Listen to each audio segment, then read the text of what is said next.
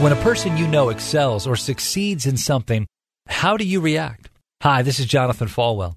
When someone is given a promotion or is commended for doing a good job, do you share in their joy or do you grumble about them? We, the people of God, people who claim the name of Christ, should be saying, hey, that's awesome. We're thrilled for you. Unfortunately, more often than not, we don't respond that way. Jealousy seems to creep in. Irritation and discontent find a place in our hearts. This happens in the world, and sad to say, it happens in the church. Friends, it doesn't honor Christ. It is not loving or Christ-like. When you are jealous of someone else for what they have or what they have done, it does not destroy them. It only destroys you.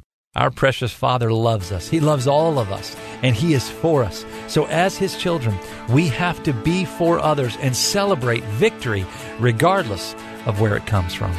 One-on-one with Pastor Jonathan. To learn more, visit Falwell dot com.